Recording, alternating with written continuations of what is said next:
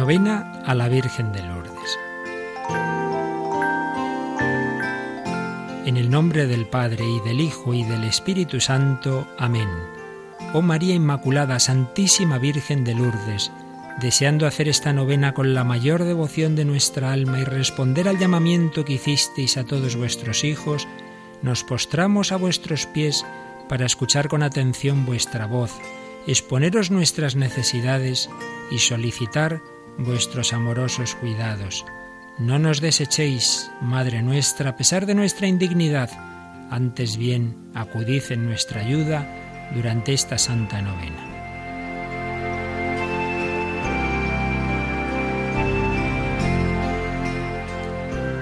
Madre y Virgen de Lourdes que te apareciste a Bernardita en la humildad de una gruta, le regalaste el calor de tu maternal presencia y el resplandor de tu virginal belleza Tú eres la Inmaculada Concepción. Socórrenos, porque somos pecadores. Ayúdanos a recobrar la gracia bautismal. Danos humildad para la conversión, valor para la penitencia y generosidad para el servicio. Fortalece la fe, renueva la esperanza, acrecienta el amor a Dios y al hermano. Guíanos hacia Jesús, manantial de vida. Ayúdanos a caminar como peregrinos en el corazón de la Iglesia estimula en nosotros el hambre de la Eucaristía, pan de vida eterna. Oh Madre, consíguenos pan, trabajo y alegría. Vuelve tu maternal mirada a nuestras miserias de alma y cuerpo. Venimos a presentarte nuestra oración con sencillez de niños, como Bernardita con el rosario en las manos, que como ella vivamos el espíritu de las bienaventuranzas, así podremos, ya aquí en este mundo, experimentar las alegrías del reino. Amén.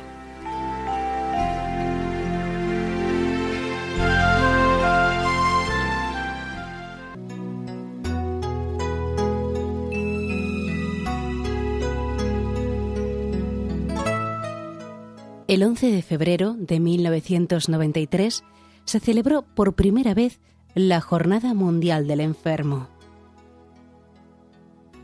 Esta jornada, que se celebra todos los años, el 11 de febrero, en la conmemoración de Santa María, Virgen de Lourdes, quiere ser para todos los creyentes, en palabras del Papa Juan Pablo II, un momento fuerte de oración, participación y ofrecimiento del sufrimiento para el bien de la Iglesia, así como de invitación a todos para que reconozcan en el rostro del hermano enfermo el santo rostro de Cristo, que, sufriendo muriendo y resucitando, realizó la salvación de la humanidad.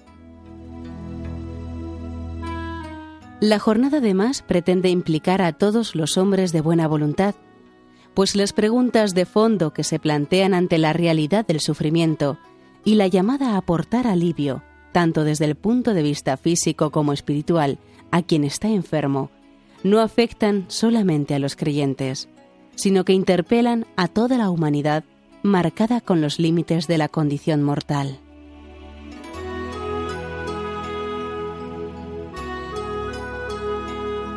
La enfermedad que en la experiencia diaria se percibe como una frustración de la fuerza vital natural, se convierte para los creyentes en una invitación a leer la nueva y difícil situación en la perspectiva propia de la fe. Fuera de ella, por otra parte, ¿Cómo se puede descubrir en el momento de la prueba la aportación constructiva del dolor?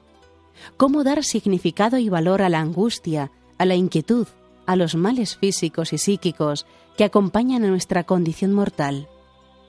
¿Y qué justificación se puede encontrar para el declive de la vejez y para la meta final de la muerte que a pesar de los progresos científicos y tecnológicos siguen subsistiendo inexorablemente?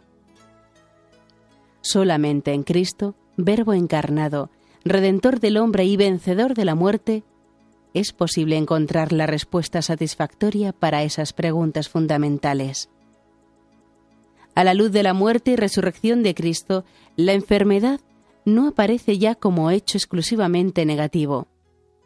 Más bien, se contempla como una visita de Dios, como una ocasión para provocar amor, para hacer nacer obras de amor al prójimo, para transformar toda la civilización humana en la civilización del amor.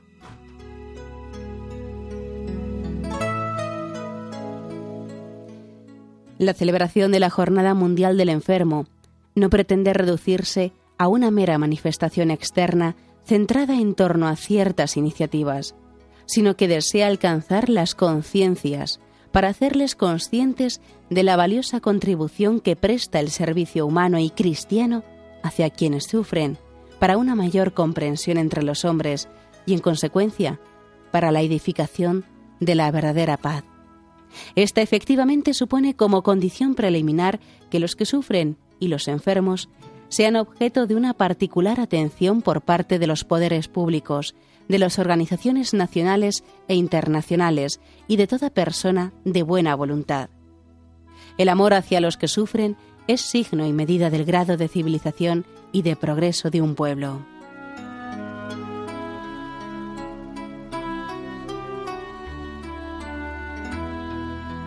con motivo de esta primera jornada mundial del enfermo, el Papa Juan Pablo II se dirigía a los enfermos. A vosotros, decía, queridos enfermos de todos los rincones del mundo, protagonistas de esta jornada mundial, deseo que esta celebración os traiga el anuncio de la presencia viva y consoladora del Señor. Vuestros sufrimientos, acogidos y sostenidos por una fe inquebrantable, unidos a los de Cristo, adquieren un valor extraordinario para la vida de la Iglesia y para el bien de la humanidad.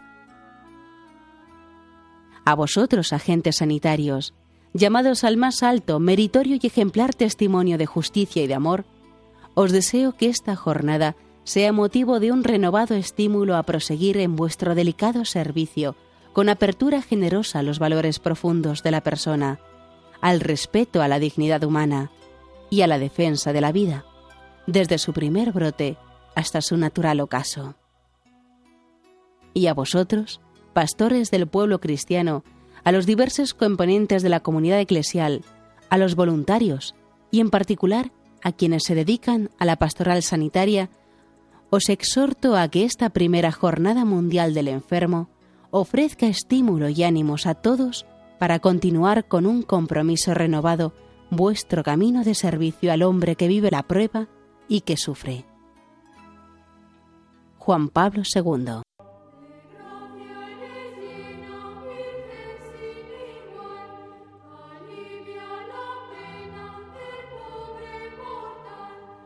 Oración final de Juan Pablo II en su última visita a Lourdes pocos meses antes de morir. Dios te salve María, mujer pobre y humilde, bendecida por el Altísimo Virgen de la Esperanza, profecía de los tiempos nuevos, nos asociamos a tu cántico de alabanza para celebrar las misericordias del Señor, para anunciar la venida del reino y la liberación total del hombre. Dios te salve María, humilde esclava del Señor, gloriosa Madre de Cristo, Virgen fiel, morada santa del Verbo, enséñanos a perseverar en la escucha de la palabra y a ser dóciles a la voz del Espíritu, atentos a sus sugerencias en la intimidad de nuestra conciencia y a sus manifestaciones en los acontecimientos de la historia. Dios te salve María, mujer de dolor, Madre de los vivientes, Virgen esposa al pie de la cruz, nueva Eva, sé nuestra guía por las sendas del mundo. Enséñanos a vivir y a difundir el amor de Cristo. Enséñanos a estar contigo al pie de las innumerables cruces en las que tu Hijo se encuentra aún crucificado. Dios te salve María, mujer de fe, la primera de los discípulos, Virgen Madre de la Iglesia. Ayúdanos a dar siempre razón de nuestra esperanza, confiando en la bondad del hombre y en el amor del Padre. Enséñanos a construir el mundo desde dentro, en la profundidad del silencio y de la oración, en la alegría del amor fraterno, en la fecundidad insustituible de la cruz.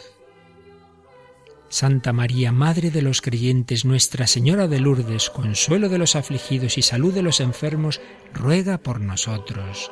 Amén. Oración. Dios Todopoderoso y Eterno, concédenos la gracia de vivir santa y cristianamente, venerando a la Santísima Virgen de Lourdes, para que seamos dignos de su intercesión en la vida y en la hora de nuestra muerte, por Jesucristo nuestro Señor. Amén.